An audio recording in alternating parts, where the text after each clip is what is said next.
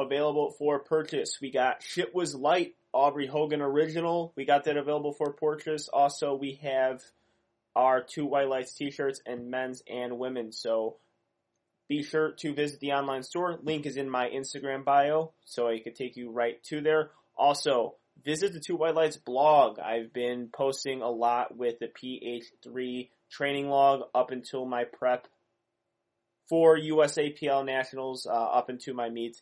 And if you guys have any questions about P H three, that will be a really good guide for me to answer those questions. So be on the lookout for that. Updated every week, probably every Friday. Days could change, but I really, I've been pretty good about updating it Friday. I think we have like four weeks up so far. So check out Two White Lights. Check out the blog. There's going to be more articles coming as well. And without further ado, here is Two White Lights.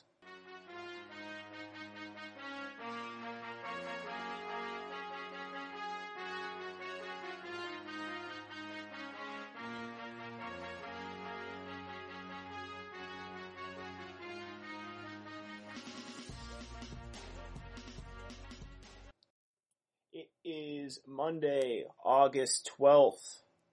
Summer is practically over, and I'm depressed about that, and I'm also depressed because I'm flying solo yet again this week. Bane is prepping for A W P C World Championships, so he's got his hands full with that, and because I'm flying solo, we're just going to get into the Austin Perkins interview. Uh, not a lot happening, I don't think, with powerlifting, unless you count, like, um... people questioning powerlifters' integrity for the forty-fifth straight week in a row. Uh, we might actually have a show topic on that. I'll talk about that a little bit after that Austin Perkins interview. And uh, I saw Ashton Rowska did, did another meet and fucking killed it. And I feel like that guy does a meet every five weeks and just impresses the hell out of everyone. So I think his next meet is U S A P L Raw Nationals. So at least uh, I'll get like a front row seat of that guy being a beast. But yeah, not a lot happened around the powerlifting world. So we're just going to get right into our interview with Austin Perkins. Terrific interview with him. Single ply and raw lifter. Pretty unique when it comes to that. Or just unique. Pretty unique doesn't make any sense. Unique when it comes to that. sixteen hundred plus pound total. Broke a few world records, has a world championship, one of the better young lifters in the world right now, and I think one of the better seventy-four kilogram lifters in the world, regardless of age. Uh, he's an incredible beast, really, really good interview with him. So here it is, Austin Perkins. And as promised, I got with me via FaceTime out in Omaha, right? Yep, you can say Omaha, yeah, that's fine.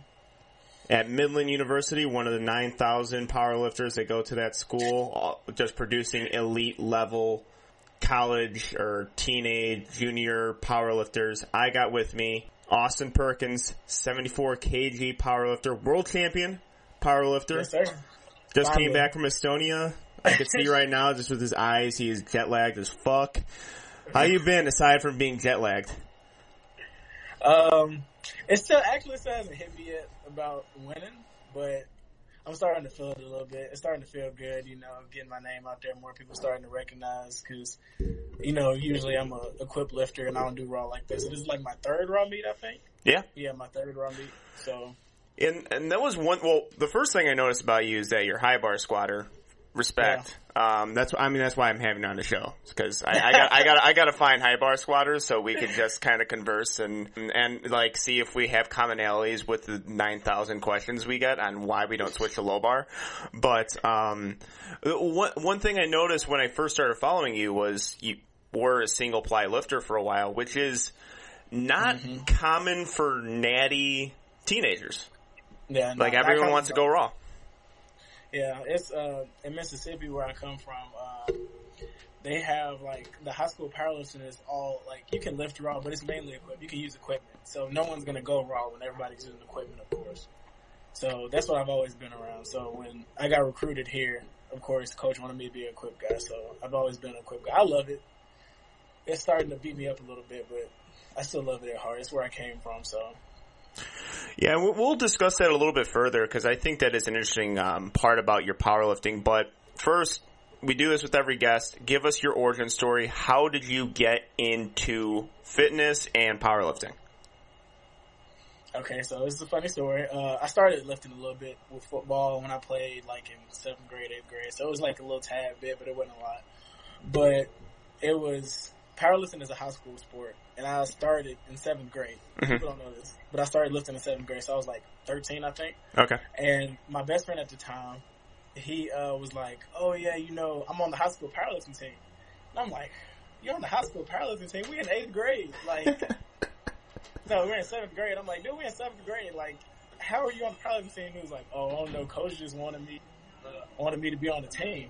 And I was like, well, me being jealous and being competitive, I was like, well, I want to be on the team too. And so at that time, I was, uh, I was a fifty-three. So okay. I was real small. Real well, small. You were so fourteen like, years old, so. Somebody. Yeah. So I mean, like, I know fifty-threes now. Yeah, exactly. But yeah, he was like, oh, we need a fifty-three, so why don't you just come on and just try? And then I tried.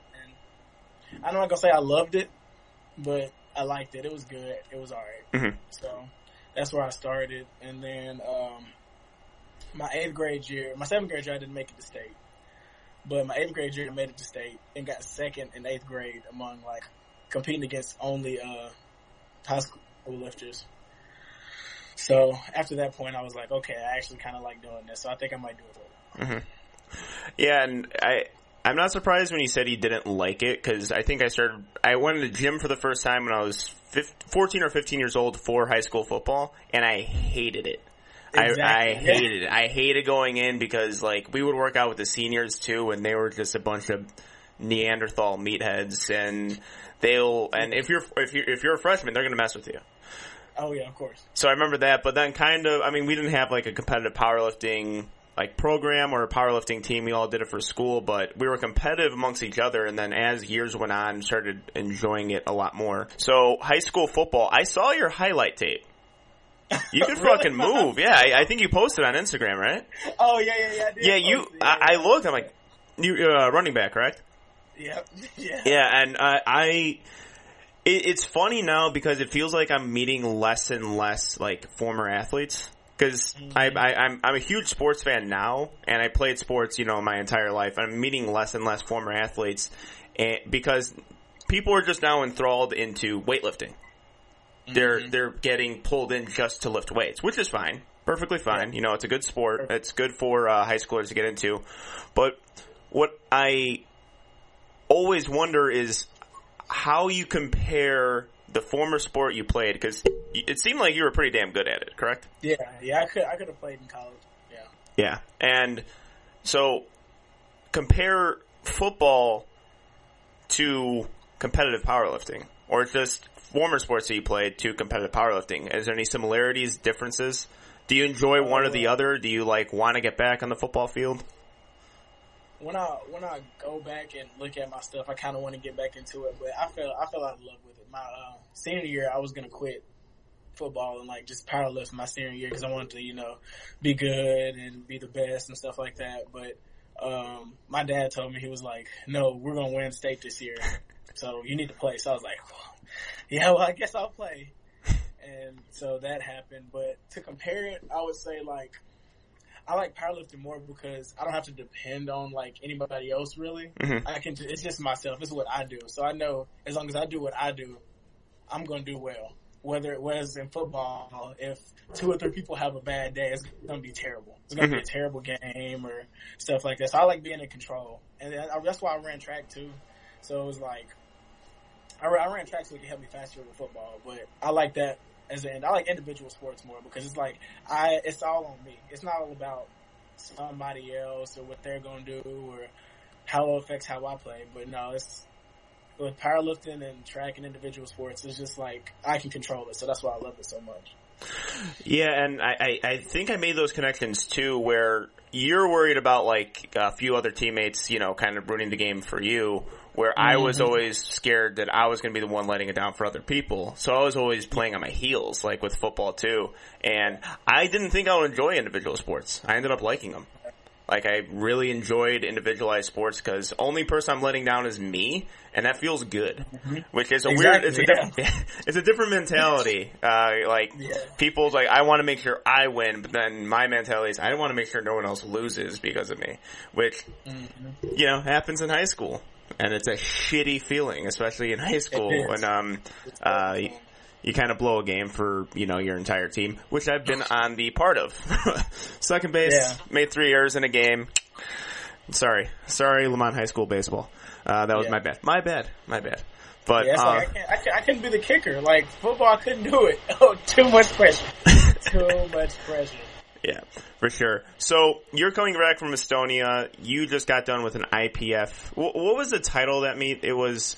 It was the fourth annual uh, University, University Cup. Powerlifting Cup. Yeah. Okay, University Powerlifting Cup. They got to change the title. Uh, I P F changed it right now because I don't. Too too long. Too long of a title yeah, for something. It's definitely too long. Call it University title. Call it Collegiate yeah. Worlds. Do that. Don't call it the world. Like, I don't, like, it's too many words I have to remember. But yeah. coming off a terrific performance, sixteen twenty-two pound total? Uh, seven twenty-seven and seven thirty-seven and a half. seven thirty-seven kilos, so I think that's like sixteen twenty, right? Yeah, I think sixteen twenty, sixteen twenty. Yeah. I should probably remember that because I think that was my last meet total too. But, no. yeah, but a terrific performance there, and I, I followed you. I've been following you for um three or four months. Um, again, high bar squatter. So, yeah. well, love those high bar squatters. But I saw your progress, and then it was cool to see someone you follow who is a great powerlifter. But you know how it is with social media. There's a popular powerlifter. There's not popular powerlifters, but doesn't mean you're not strong. Then I go in the Instagram feeds and I see you being reposted, you being reposted, you being reposted. And it was a terrific performance. That's why you're being re- reposted. You didn't do anything. Yeah. You didn't do anything out of the ordinary aside from being strong as fuck. So it's good to see people get the recognition, but take us through the performance because it was a really, really great performance that people were extremely impressed with. Yeah, I wasn't expecting it either, honestly, at all. Uh, so I went into it, uh, me and my coach had a plan because, you know, I was supposed to be going to Canada for uh, Junior Equipped Worlds too. So it was like, we're just going to go in and hit the numbers we need to win. I was like, okay, we're not going to go all out. But during meet prep, it started to get to a point I was like, well, I want to break, I want to break Taylor's squat record. That mm-hmm. was the goal. I was like, I want to break Taylor's squat record. I don't care what my total is. I don't care what I bench. I don't care what I deadlift. I just want to break Taylor's squat record. That's the only thing. So uh, I know everybody saw, I got like, that's my first one thousand like post. Uh, with my six hundred squat and meat prep, mm-hmm. my last before Estonia. And I, it moved real good, so I was like, okay, I'm really feeling it. So um, that's what it was, and I went into it trying to just break the squat record. So uh, Henry Deers, I love him, shout him out. Uh, he was my handler at the meet. So we talked about it, and he was like, Austin, if you're really feeling like and you have a good day, you might can break the junior world record total. And I was like, yeah, but we have to hit these numbers. Like, I have to hit Taylor's squat record. I need to hit, um, like, I forgot what it is. I need to hit three sixty-three bench, and I needed to pull, like, something decent. I think, mm-hmm. like, six thirty or whatever. Okay.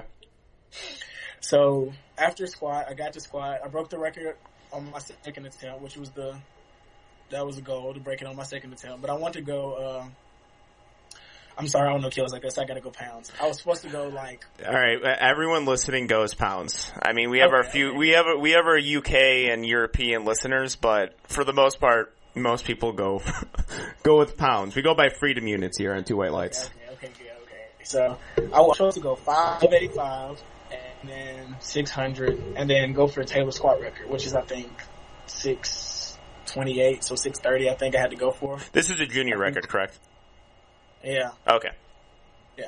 So I had, that was the goal, to go for that. So I hit my first attempt. It moved, moved okay, decent.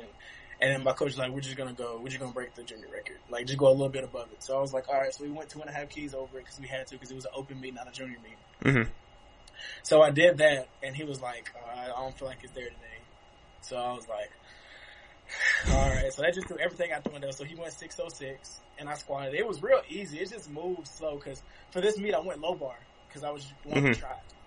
So I went low bar, so it moved. It moved slower, but it still felt light though. I could have went. I feel like I could have went for it and got it, but it just moved real slow. Mm-hmm. And so me and Henry were talking after squats, and we were like, "Well, that's over. We're not breaking the junior world record." Told him it was like, "Well, that's over with." So we just we're just gonna cruise through the meet. And so I went in the bench, hit my benches. I missed my last bench, which I hit that bench three times in prep. So I don't know how I missed it. And I trained underweight. Okay. So I don't understand how I missed it. So I was like, I missed that. So we were definitely like, yeah, I'm not going to get this. I did hit the squat. I did hit the bench. So I was like, yeah, that's, this is over. So we get to deadlift. I'm hitting my deadlift openers. I don't hook grip at all, but when I warm up, people don't know this. When I warm up, I hook grip. My coach hates it. He's like, why do you hook grip, Austin? And I'm like, I don't know. I just like doing this fun. So I messed around in the back, and I hit my, I do a red. For, well, I squat. I do like one red on squat first, and then I hit. I move into a deadlift, and I do a, a one red, which is like one thirty-five or something. I go to two seventy-five, and then three eighty-five, and then I go to four ninety-six, and then I went like five twenty-three, and then five fifty or whatever. Mm-hmm. Whatever Henry had, my, he did my warm up, so I don't know what they were, but I hook gripped them all. Okay. Like, I usually don't hook grip past five hundred, and I was like, it moved fast, incredible. So I knew when I switched back to mixed, it was gonna move. So I got to my first one, my first deadlift, and it was easy. Like, it was faster than my warm up, my last warm up. I was like, oh, I was like, okay. So that moved, and then coach was like, um, do you want to go for uh, the? Oh, I was on, I wanted to get my uh, American record back for deadlift. That's what that was. That's okay. What my second attempt was. So I had to hit that, and that's what that's what I was, that was one of my last attempt to be, because in prep I had only hit six oh six. That was the highest I hit in prep. Okay. So me and Henry were talking. It was like, yeah, my deadlift prep has been terrible. I, I didn't hit any reps. The most reps I did was three from from I think when the last when from Open Nationals to University Cup. I only hit threes on okay. deadlift. Okay. I couldn't do anything else. My grip was slipping. I could barely get the weight up. I hit five hundred in a row, and it was heavy. Mm-hmm. So I was like, my deadlift is going to be terrible. So I hit six oh six my last week of um, before the meet. So I went in, and I wanted to hit the American record, and I broke the American record my second attempt. And it flew fast, too, which I was surprised. so so me and Henry were talking about, so do you want to go for ten times body weight? And I was like, yeah, I might as well just go for ten times body weight total. And then when Henry went away, my coach was like, so what, do you want to go for ten times body weight, or do you want to break the, the junior world record? And I was like, fuck it, full send. Full send. I was like, I was like, look, I'm ahead, I'm ahead. By, yeah, by last me. last deadlift, go for it. That's, yeah. that's, that was, I mean, I had to be convinced the first time I pulled seven hundred in comp, because yeah. they were like, you already fucking won, go for it. Who cares? Like, yeah, exactly. What the worst thing that happens, you will drop the weight. It's not a squat, mm-hmm. it's not a bench where it's actually like dangerous if you miss. Deadlift, you could drop the weight. That's why most people should full send their last deadlift. Yeah, definitely. So I was like, I was like, yeah, we can put it on there. So and the whole time I'm in the back, got my headphones in. I'm nervous. I'm sweating. I'm like, oh my gosh, I'm not gonna get this. So in my head, I'm like, I'm like, I'm not gonna get it. I'm not gonna get it. I'm not gonna get it. I didn't know what it was. It was he said three ten, but I don't know kilos like that. Mm-hmm. So I'm like, three ten is the most I've ever done. I've never hit something in threes before in three hundred keys. So I was like, yeah, this is definitely, it's not going to go good. I was like, it's going to look bad. It's, it's going to staple me. It's not going to get off the floor. So I get up there. Henry talking to me. He was like, look, this is you. This is, Henry didn't even know it was three ten on there. So he was like, he was like, dude, this is easy. ten times body weight. We're good. It doesn't matter about the total. We good. We, you won. It doesn't matter. I was like, all right, you're right. Let's get it. Let's get it. Let's get it. I'm in my head. I'm like, okay, okay. So I run up to it. Well, I don't run. I walk up to it. I'm confident. I see it's a yellow on the side, and I'm like, oh, my God. I'm, like, I'm like, okay, this is way more, way more than I expected. You, you know what's good, though, about the kilos is when you look at them, it looks lighter. Yeah. Like, because when I, when I start, like, when I'm in the gym hitting my, or if I don't have kilos excess, and I, like, start packing on the pounds, and I mm-hmm. see, like, seven plates on, I'm like, oh, shit, I don't know if I could hit this. Exactly. But if it's a little smaller, I have that look. I mean, it's stupid to think that. But I always, mm-hmm. when I see those plates stack up, I'm like, oh, no, no, no, no. Let's let's, let's drop it or something. Let's be more conservative. But, yeah, yeah but the co- the different colors will will get to me, though. But yeah, see, that's, that's what gets to me. You should just put on another red. Screw it. Yeah, yeah, you throw another red death meal. But yeah, so I got that and it broke the floor so fast. Mm-hmm. And I was like, oh, and I got it. And I, I knew I messed up when I locked my knees out before I had my, before I pulled back, and I was like, I got it, but it's going to be a grind. Like, so I had to use all my back to lean back. And after that, it was hurting, but I'm, I was surprised it moved that fast. My yeah. coach said I could have went up, I could have went up another ten keys probably. Yeah, I saw that last one, and it was, it did, it looked like you were, it was about to be a smoke show, and then mm-hmm. it looked like it was a little bit of a technical kind of, yeah. um, technical problem, like, within the halfway mark, which yeah. happens in powerlifting. It's, and when you're going to, like, one hundred percent or over one hundred percent, you're going to have some things that you uh, compensate for, but you were able to pull it, and you were able to, like, muscle through it, which was pretty incredible to see, and yeah, yeah and it, it was a it was a great moment from the meet. One best lifter, broke a junior world record. Um, yeah. So now you have the opportunity now to look past it, because before the meet, you you know probably shouldn't be looking towards your future. But now yeah. that you're post meet, w- what's going to be next for you, or any meets uh, on the well, horizon, or yeah, I'm supposed to be going to sub junior junior worlds for equipped, but. Uh, Uh, that's not really, I'm not really worried about it. I'm just going into it because I just had that meet and I'm, my body's torn up. So it's just, I don't know how I'm going to feel at that meet, but mm-hmm. I am going to Raw Nationals. You are? You're going to compete in that? Nationals. Huh? You're competing in Raw Nats? Sweet, yeah, man. Raw Nats. All right, man. Excited. So. Yeah, this is my first year. So we're, uh, what are we on now? eleven weeks? twelve weeks? Like eleven weeks. eleven, eleven weeks? weeks? Okay, so what are, you, yeah. what are your uh, preps usually? How long do they take? Honestly, I have no idea. I just uh, – the person who did my last prep for University uh, Cup was uh, Joe Pena's dad. Okay. So that was the first time I did a program with him, and I loved it. Um, so I'm either going to go with him again. So whatever he tells me to do, I'm going to do it. That's how. That's just how I am. Like, I guess it's like a football mentality. If coach says do it, I'm going to do it. Yeah. Like, I don't know what goes into it. I don't know what, like – What oh well, this is supposed to help with that, so this can get better. I just do it. Whatever is on my program, I do it. Whatever okay. he does R P Es. This is my first time doing R P Es, and I liked it. Okay. So, yeah, whatever he runs for me, that's what I'm gonna run. Um, but it, I'll probably just I'll cru- I'm cruising right now through it because I, I have the, have the meet in Canada. So right now I'm just trying to maintain. Mm-hmm. So I'll probably just do a little bit, small stuff, get in gear a little bit, whatever, and then after that I'll probably get in to meet present. So that'll probably be like what, I'm four weeks out from that, so so like eight weeks. I'll be eight weeks out from Raw National. So I'll start. I'll probably start prepping then right off the bat. Yeah. It, well, damn. That, that's a, that's a lot. That's a lot of kind of because you're competing. When's your next competition? Just so I'm sure. Uh, it is August. I think I compete August the twenty-sixth. Okay. Nice. That's coming up. Yeah. All right, and that's going to be the uh, the single ply meet, correct? Yeah, single ply meet. Yeah. Well, uh, really excited to compete with you at Raw Nationals. Um, I'm uh, m- people coming on the show. Most people are coming to Raw Nationals and competing, so mm-hmm. I'm I'm really excited to see all of them compete. And before we're, we talk about Raw Nationals, so single ply. Yeah. Are you going to stick in the U S A P L I P F with your single ply? Because I think.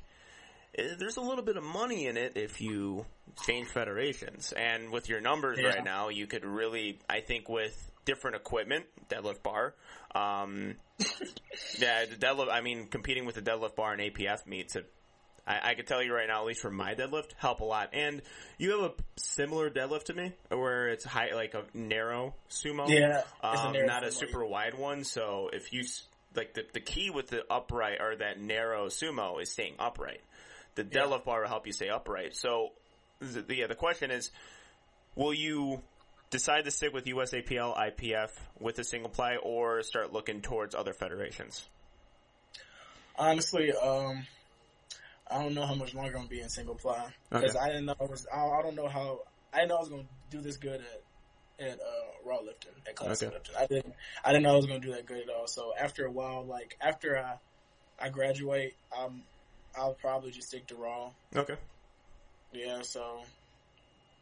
Yeah, and it's, again, because you're, wouldn't say an anomaly, but um, the single-ply lifting is still, because it's Raw with wraps. It's like the, yeah. the, the equip lift, the, the multi-ply lifting, that's kind of like getting pushed out the door a little bit as far as um is getting pushed out the door a little bit as far as like popularity goes. People aren't really yeah. motivated to compete in it, especially the younger generation. Younger generation is raw and maybe raw with wraps. Yeah, just just curious with that, because you do some U S P A meets, you do some W R P F. How many letters are going to throw in that federation? um, there is some money in it too, and I think that people are kind of. I think the young generation's like, hey, man, start looking towards those money meets, and yeah. you know, but it's it, it'll be cool to just earn L, any sort of money just for lifting. Yeah, um, of course. And so I was I was thinking about going. I was thinking about going to the Arnold next year. I might. Okay. I might not. It just depends, because I, I was going to go, because right now I have the second highest uh, equip total in U S A P L. Okay. So yeah, I think they pick what five. I think top five, top six for equip. I, I, I have no idea how what they do with the Arnold as far as like U S A P L meets go, because yeah. last year I thought it was going to be one U S A P L meet and I saw like three going on. Mm-hmm. So I was just confused on how everything worked. Um, but I, and somebody I think told me like four ninety Wilks or how many I P F points you need. Yeah. They have value to the Arnold, but um, that, that is a meet that I am looking towards, but Nationals was that first meet that I kind of get it, uh, get yeah. through before I start thinking about that. But let's talk about Nationals. You're a seventy-four kilogram lifter. You're a young seventy-four kilogram lifter. You got Taylor Atwood in the same weight class. Mm-hmm. And you and I are at kind of almost the same level as far as looking at people who are solidified in the sport. Um, you're much younger than me, so you got a brighter future. I got like three years left. But I got like three years left before um, I like...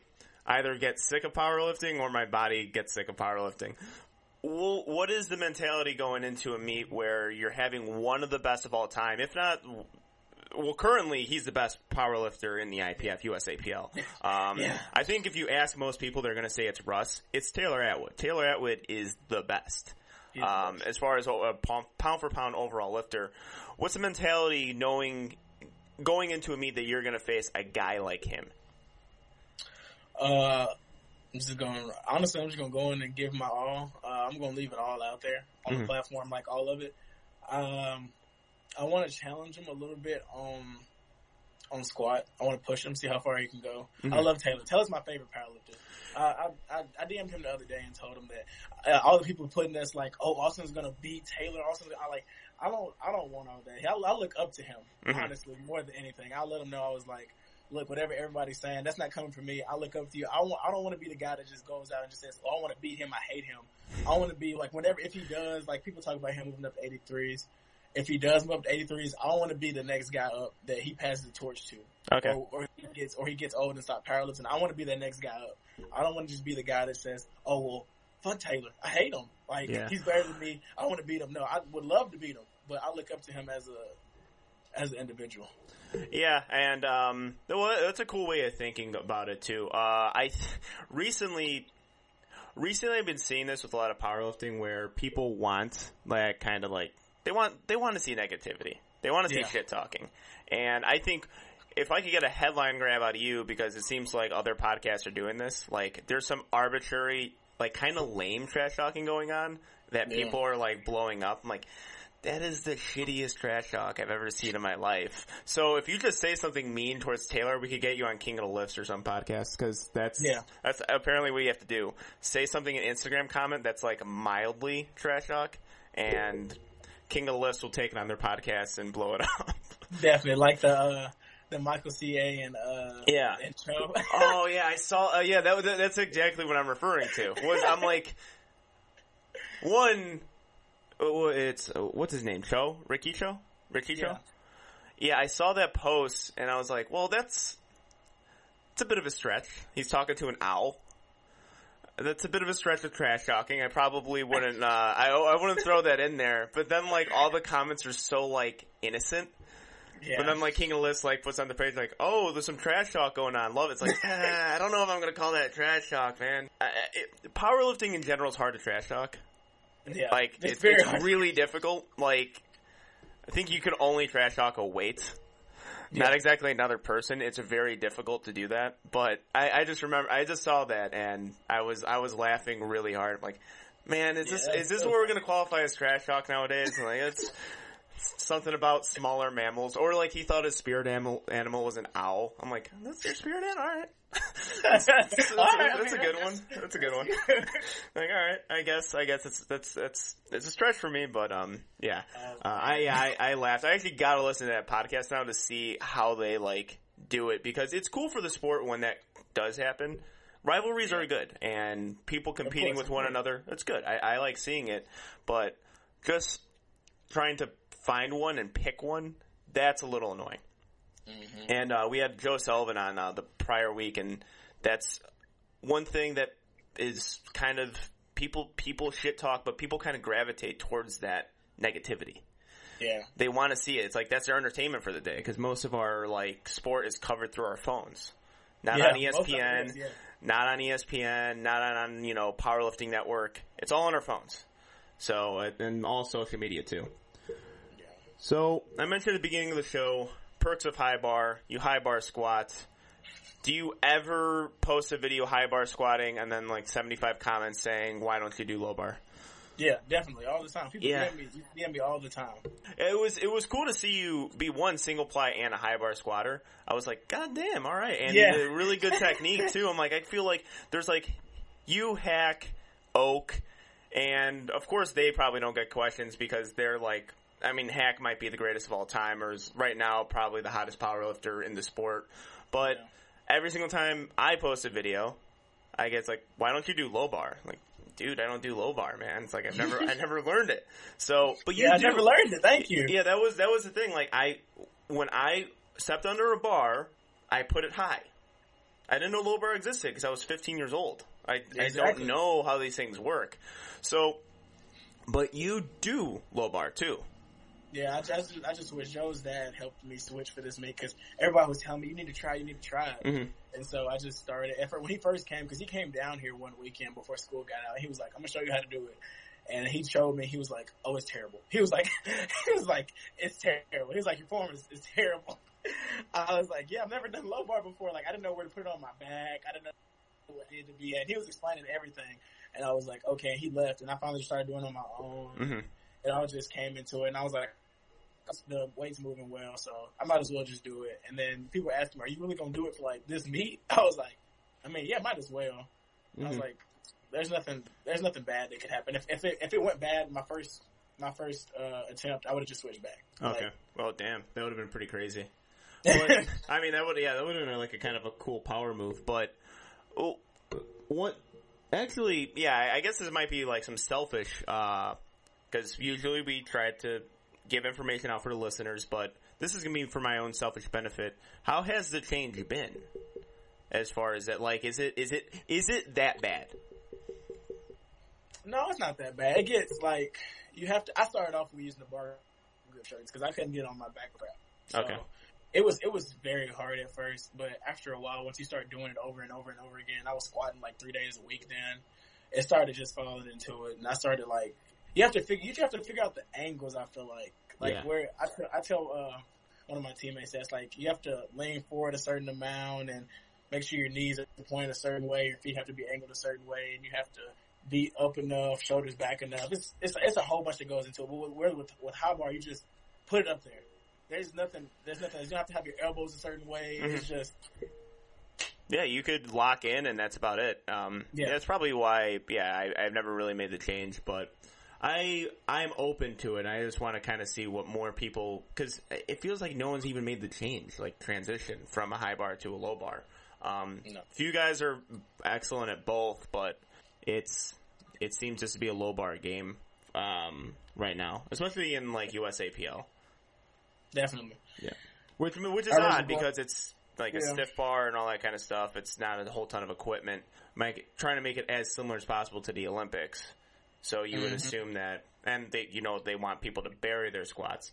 A little easier to at least fool the judges that you're getting low with high bars. Yeah, that's what yeah, I always, of that, course. Yeah. I'm like, I don't know if I get lower than the next guy, but I, all I know is I could fool a lot of judges because I'm high bar. It just looks like I'm getting lower. So we, we mentioned at the beginning of the show, twenty years young. There's a lot of lifters who get into the sport at around eighteen, twenty years old. What is the biggest mistake you see people your age make? Powerlifting or just in fitness in general? Uh, well, in powerlifting, I see, like, a lot of people paying all these money for coaches when mm-hmm. you're not, you go to a meet and then you're like, oh, well, I had a bad meet and it was just because of me. I was like, well, you're paying all this money for coaching. Like, come on, man. If it's not working, don't pay, don't keep paying mm-hmm. that money. Of course. I'm not, I'm not bashing anybody, any of the coaches in U S A P L or whatever, but I just feel like if you, you should find something that works for you. And then if it's working, don't stop. Like I did, I did my own programming from when I was in eighth grade till when I got to college. Mm-hmm. Nobody else programmed for me, really. I programmed for myself. I just went in the gym and did whatever. I knew it worked for me, so I knew it made me stronger. Yeah. Yeah, and I agree with that. And that's actually something I don't think I've ever really even said on this show before, but something I always felt was yeah. people aren't willing to do their own research and people aren't willing to make their own mistakes. Exactly. They, they see, they see, I'm going to use an example. I'm not saying it's terrible coaching. I'm not saying that. They see Russ getting coached by Joey Flex, mm-hmm. right? Yeah. Just because Russ is getting stronger off of Joey Flex's program doesn't mean Joey Flex's program is for you. Yeah. Oh, yeah. I, I totally agree with that. I see this a lot with uh, even close friends of mine. Um, it's, I, I got to get I gotta get coaching from Flex. I mean, and, and, and Flex is a great coach.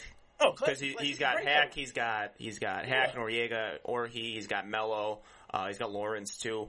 Those are beast powerlifters, some of the best yeah. in U S A P L.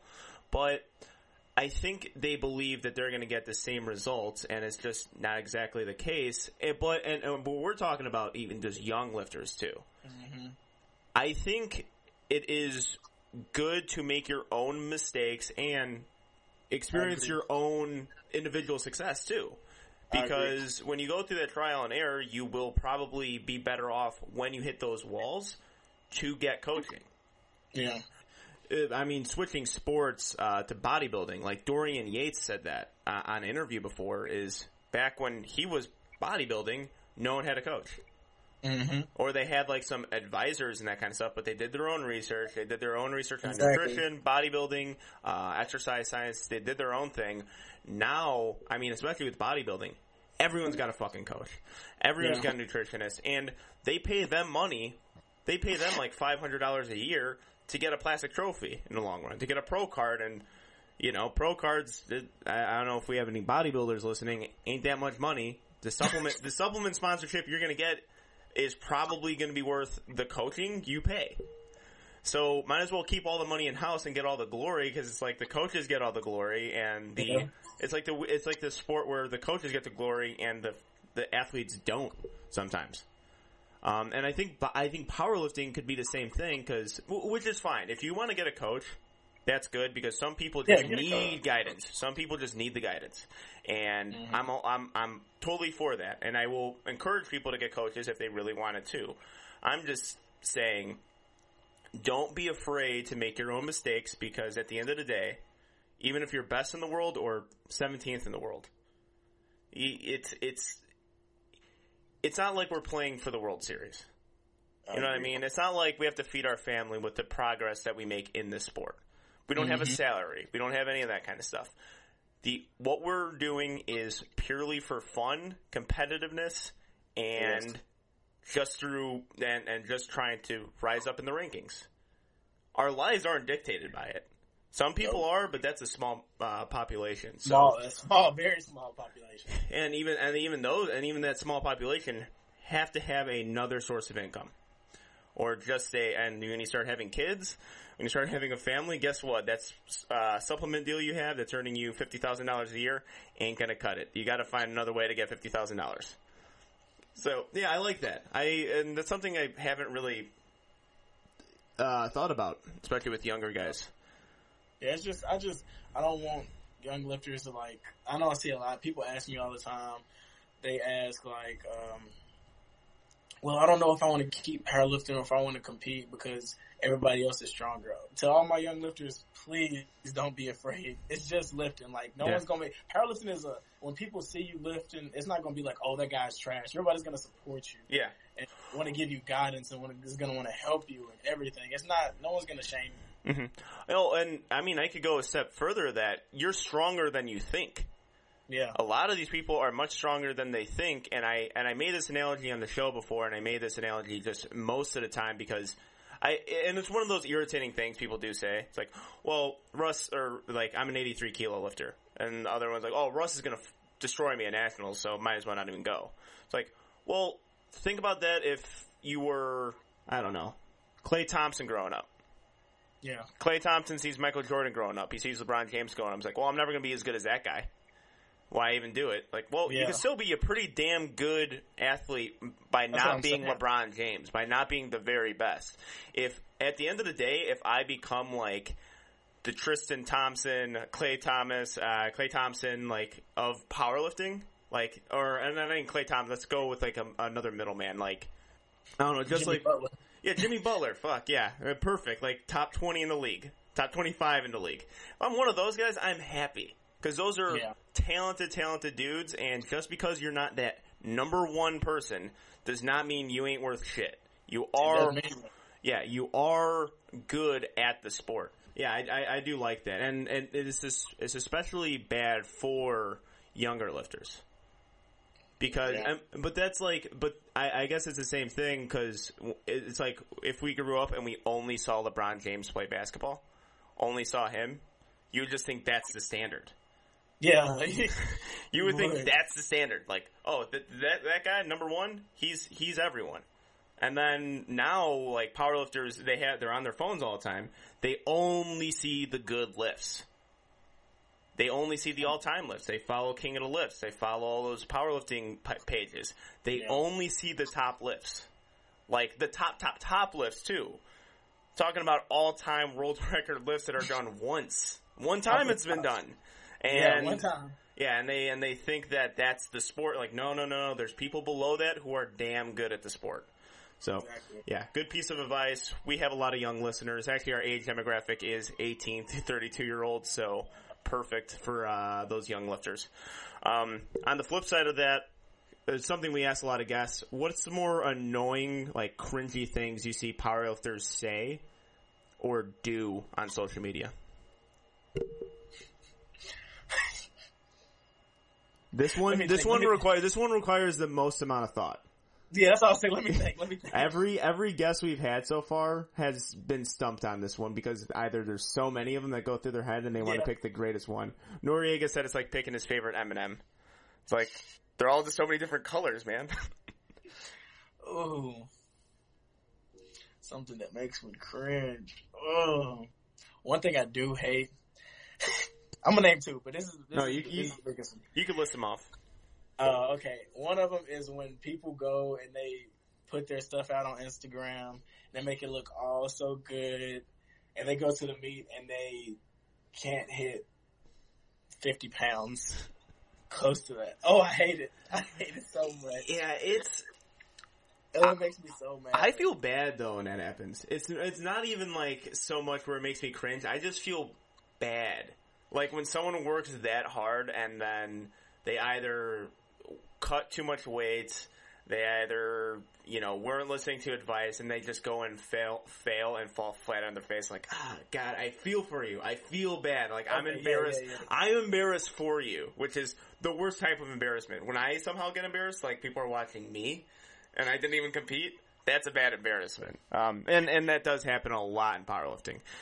That does happen a lot. I think Noriega said, like, don't put too much on Instagram and don't hype yourself up too much on social media because when you fall, it's going to be that much worse. It's so. going to be very bad. Yeah. That's why, that's why I barely, that's why I barely post my top sets. I always mm-hmm. post my, my, like, back downs or stuff like that or warm ups or, like, I barely, I barely wanted to post that six hundred. I, I didn't want to post it at first. I was like, I don't want to post it. I don't want to post it. But yeah. I had to. I had to. I was like, well, that's. That's a funny thing. The flips, uh, Ben uh, was on a few weeks ago, and he said the same thing. Where we both kind of agreed that people want to post that more than their meet performances. Yeah, because like they know that a one rep max in the gym, you know, you're going to get a lot of likes. You know, you're going to get a lot of hits on your page, which to a lot of lifters, that's mm-hmm. more important than breaking a record or uh, coming first in your weight class. It's just that, yeah. that like social affirmation of getting a good lift, and like either real people or bots commenting beast or gains or stud or goals. When, like, thirty percent of the time, it's not even a real person doing it. This person yeah. wanted to visit your page and follow them back, so. Yeah. All right, did you have another one? I did have another one. I forgot it. Oh, let me give me two seconds. Give me two seconds. Give me two seconds. Another thing is U S A P L lifters, when they're deadlifting, they use the whippy bar. Oh, the deadlift bar. The deadlift bar. I, I can't do it. I can't do it. I, well, huh, I don't see that a lot. I see it a lot. It's on my timeline all the time. yeah, yeah. I gotta, I gotta. I don't. I just don't see it a lot because because here, here's what I see: U S A P L lifters refuse to lift, like, or at least the ones I know refuse to lift with bars that are not Ohio power bars. They won't even do Texas power bars. Yeah. I, I've seen where it's like, I'm not using the Texas power bar. Way too much whip. It's going to take me out of. It's going to take me out of position. I was like, yeah, eh, it's just we only have Texas power bars here, man. You got to use it. But deadlift yeah. bars, that's like sacrilege. I I think I've known one U S A P L guy who's done that, but I think it was just again to post something. Yeah, I just when I see people use it and I they're in my weight class or something like that, I just think I'm like. When we get to the meet, I just know that I know what's gonna happen. No, it, it's it's a hard change. Yeah, it's oh, it's definitely a hard change. It, it, competing in A P F meets and watching my deadlift kind of not be as smooth with mm-hmm. the stiff bar. Well, because I always so I'm I'm like the opposite. I train only with a stiff bar during training, no matter what, even if I'm doing an A P F meet, because I know on meet day I could use that. Stiff bar. Exactly. I could exactly. use. I mean, I could use that deadlift bar easy. It's it's not a change. Like once I get the warm up room, like boom, got it. Mm-hmm. I'm upright. Deadlift's gonna go great today. It's much better than deadlifting on that stiff, stiff, stiff Ohio power bar that we have at Surge. That yeah, twenty kilo one is. I, I agree with stuff like that. I like I like when I um, I'm finna start. I'm about to not finna. I'm about to start uh, using my uh, the black A seven sleeves. Okay. They're tight, but they're not as tight as the the American flag ones. The American flag ones are like tight, tight. Okay, those it's, are the ones I bought too. Those are my first sleeves that I purchased. Yeah, was the those, A seven ones, or the American yeah. flag ones. Yeah, those are those are good. I like I like using them in a meet. That's my first time using them in a meet. I loved it. Mm-hmm. Um, but the the black ones aren't as tight. So okay. I was gonna start using those in practice. So when I get to the uh. meet, I have that tighter feel. Ooh. I should have probably done that because I, it, cause, yeah, because the sleeves that I had were my friends, and they were just mm-hmm. a worn out pair of sleeves, and I just that's what I'm saying, yeah, yeah, and I and I used them for my first meet for U S A P L, and when I put them on, like, so I'm just like, oh, they're comf- they're comfortable. That's about it. Yeah. But then mm-hmm. when I got the A seven sleeves, I ripped up my hands completely putting them on because I didn't know how to actually put. Because my other ones just slid on. Like I could just, yeah. I could just slide them on. It's like, all right, that's not that hard. The A seven ones, I tore up my hands because how tight they were. And yeah, I love those I'm like, oh, those those are what sleeves are supposed to feel like. But oh, I might actually do that. Yeah, yeah. Just give me some. Like I, I always do stuff like that. Like I know one of my teammates, she doesn't use chalk. In practice okay. at all when she when she deadlifts. Then when she gets to the meet, she uses chalk, so her grip's like five Ooh. times better. That would be a hard one for me. That, yeah, that, that, that, that might be a hard pass for me. I, I got. Oh yeah, have... I can't do that. I don't know how to do that, but I, that, that's I impressive. Does it, though. Props to her. That's a, yeah. That's really good. Damn, because yeah. I, I can't do that. But yeah, and uh, well, yeah, that change from the different bars that are being used does help. Helps a lot. Um, yeah. Which. There's one thing I just kind of hate about the U S A P L is the fact that I don't have a deadlift bar. That stiff bar is just so hard to pull on. Um, I've, I've never pulled on a deadlift bar before, so. Yeah, I think you would have a good, you you in particular would be, 'cause certain guys won't get a lot out of it. Mm-hmm. Because, like, certain certain guys can muscle up weight. Like, uh, yeah. we had uh, Garrett Fear on the show. Garrett could probably lift really, really well with a stiff bar because he's got a technical conventional deadlift. That mm-hmm. he could end up muscling up the weight if he needs to. But, like, say, or, and, um, like, maybe, uh, but when you, like, kind of flip it, certain guys just can't muscle up the weight. especially with the like with the sumo, it's like you you have to be in position the entire time. So if you get shot forward like me, then my deadlift is done. That's yeah. like that's it's it's it's done from there. But if I get like even a half inch with that deadlift bar, it will help, and I think that'll help you too. Because I think if you miss deadlifts, it's probably going to be due to you getting shot forward. Okay. No, yeah, like just your back rounding, and you're not. I mean, it's it's really hard to lift that much weight only with your back. Gotta okay. have, gotta have your legs in there too. Um, well, I'm also surprised that here's here's a cringeworthy thing I've been seeing, which I guess I'm going to turn this into a segment about me. Is uh, head do uh, do you, do people need to buy headbands? Oh no. Do people? Because man, I don't even wear. A, I used to wear headbands all the time. Because I have long ass hair and it keeps it on my face. Okay, that's it's okay, a that's, it's that's a necessity. It's a necessity yeah, of the headband. Yeah. But now I have a hair tie and I can tie it in a bun.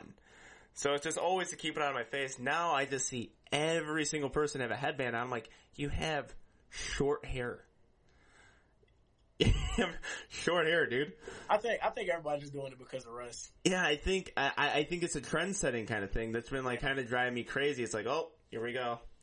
Russ is doing something.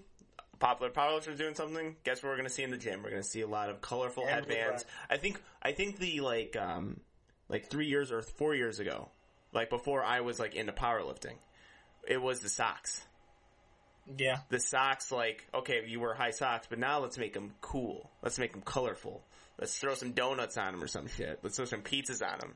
I'm like, all right, that I think that was like my co-host. Like that would probably he saw like ah, there's another trend being set, but. Um, yeah, that's one thing that I haven't mentioned before, and now it's getting a little cringe, is the yeah, the amount of headbands I see. Which... It, it it throws me off. I can't wear a headband. It throws me all the way off. Like, I, I get unbalanced and mm. everything. I just feel weird. I can't do it. Yeah, by October, I should have, like, a solid, like, long hair kind of thing going. But now I think, because I had long, I had long, long hair, like, four or five years ago. Like, okay. past my shoulders, how long it was. And to a point, I just couldn't squat. I had to tie it up. That's that's how I ter- learned how to do a ponytail, is I was trying to squat one day, and I couldn't get my hair under the bar. So I'm like, I don't I don't know how to tie a ponytail. I've never done this before. I just had it down always. And the girl, this girl at the gym had to tie it for me because I had no oh idea. She gave me one of her hairbands. She's like, no, this, this is this is really painful for me to watch. So she tied it for me, and I'm like, thank you. And then since... That's that's how I learned to do a ponytail and man bun. But yeah, that's one thing I haven't. I had I had to mention the show at a point. But, yeah, that's yeah. I can't I can't do that. All right, man. And to finish off this interview, we do this with all of our guests. Give us a technique tip. One cue, one technique that you love and has had really good carryover success into your main lifts. Uh, I say foot placement on squat. Okay. I feel like that, that makes or breaks your squat. If your toes aren't per- pointed the right direction, like right over your knee, your knees don't go over your toes, or you're, you're not, if you, when you back take your steps out, you take one step, two step, and then you settle. Mm-hmm. When you settle, you want to make sure your feet are in the right spot, because if they're not in the right spot, your squat is going to look terrible. You might not hit depth. You might not get the right amount of leg drive you want. Mm-hmm. You might be unbalanced. Yeah, I think. Well, yeah, that, like those little small changes people start need to start making, because people want mm-hmm. to make massive changes when the small ones are the best ones. The small ones are the like, best ones. The feet feet placement's huge on all on all three yeah, lifts. All lifts. Yeah, it's on all lifts. Yeah, yeah, yeah. Because sure. yeah, if you start like just pointing your toes outward or inward on bench press, I've seen guys put ten pounds on their bench in a session because they did that. Because they were just yep. getting no leg drive. But that's a good one. I like that. All right, Austin. Thank you for coming on the show. Really appreciate it. Great interview. When you are in Lombard, Chicago, we would love to have you on the show again sometime, man. Yes, sir. Yes, sir. I love it. And, uh, and uh, good luck with your next competition. Good luck single ply. And good luck with training, man. Thank you. Thank you, man. And we are back. Thank you, Austin, for coming on the show. Hopefully we can get you on again sometime when you make your way through Illinois to complete at U S A P L Raw Nationals. And that's uh, that's going to be probably some of our future guests in the upcoming weeks are going to be U S A P L competitors who are competing at Raw Nats. Uh, we want to get a solid lineup up until Raw Nationals because I think we're like nine and a half, ten weeks out from that, and it'll be cool to get a lot of U S A P L lifters on. Uh, hate to be biased, but I'm currently a U S A P L lifter, and I think that's going to be a really good big meet in the state of Illinois and in powerlifting in general. U S A P L Raw Nationals is probably like a top five meet per year, uh, usually a pretty hype meet with some of the best lifters going through it, so be on the lookout for that. Also, uh, while I was listening to the Austin Perkins interview, speaking of twenty-year-olds who are stronger than me, uh, I just came across Powerlifting Legends, and over the weekend, a twenty-year-old totaled over two thousand three hundred pounds raw. So I'm just slowly feeling worse and worse about myself as powerlifting goes on because these children are just getting stronger than me. We got to stop the trend of children being stronger than me because it's damaging my ego tremendously. But yeah, he doesn't have a name as far as like on his page. It just says at Big Bo Lewis, Big underscore Bo underscore Lewis. It, yeah, fuck, Jesus. Yeah, over over twenty-three hundred pounds raw. So that was insane at twenty years old. So, yeah, if I was going to mention Ashton, I got to mention this guy because this is some of the more impressive lifts I've seen. So follow follow Powerlifting Legends and that guy to see just a absolute beast. All right. So I alluded to the beginning of the show, a lot of what we've been seeing recently in powerlifting, at least on social media. And again, social media is kind of our lifeline in powerlifting to what we see uh, going on in the sport, trends we see in the sport, and all that kind of stuff. We had probably one of Two White Lights' favorite people, or, pe- or people's, Garrett Fear and Joe Sullivan talk about lifters' integrity because the ongoing saga of Matt Mitchell's high squat and unfortunately for him, bombed out, an, or bombed out of the trivia meet for not getting depth and not really trying to surpass his world record total and not even coming close to it, offered up a large amount of questions regarding lifter integrity, what does it mean to be a honest, modest, humble, I don't know, Uh, lifter, and that might be a show topic soon because I intentionally didn't watch Joe Sullivan's, and I mean, like I had, I could not not watch Garrett Fear's Instagram story. It's just always gold. So we might have a topic on that, seeing what you guys feel the amount of integrity a lifter should have, what they should do if their squat was high, what they should do if they break a world record, even though they know it's not a world record. So we're gonna save that for a show topic for a different day because I. One, again, flying solo, can't really do this without a host. Uh, Bain is competing in A W P C World Championships, I believe, next week, so he's going to be not available. So Matt Wallace might come on the show uh, and discuss this. He'll be a really good person to have on while we do that because it's an ongoing question that happens in powerlifting, and I think it's a newer question with just lifters trying to maintain the sanctity, the sacredness of records and the fact that they're being broken due to perhaps high squats, uh, iffy calls, yada, yada, yada. It offers up new questions on how and if lifters should act when that does happen. And it's happened a little bit more frequently, but it's like, but it's like a plunger, really, just bringing up old shit because it's something it feels like a lot of powerlifters and people who are fans of the sport have been arguing about for the past, like, two years now. So we're going to have a topic on that. As mentioned at the beginning of the show, and I always try to close out with the show as well, uh, be sure to subscribe on iTunes, leave a five-star rating, leave a review. Uh, contest will come maybe somewhere in the week because we lost all of our old reviews. We're trying to get our new ones in because, you know, we changed hosting sites, so we lost a lot of our subscriptions and reviews, at least on iTunes. Spotify, thank you everyone who has been following and subscribing on Spotify because uh the numbers have been growing, so I really, really appreciate that. But that's going to do it for Two White Lights. We got a nice sixty-minute or a little bit over sixty-minute episodes for you guys. For you guys. We have some exciting guests coming on next week as well. I won't give you the name because I hate to make a promise that I can't keep, But be on the lookout for more U S A P L lifters who are going to compete at Raw Nationals on the show. Also, visit two white lights dot com, buy yourself a shirt, check out the blog, and that will do it for Two White Lights. Thank you for listening. We'll see you guys next week. Peace.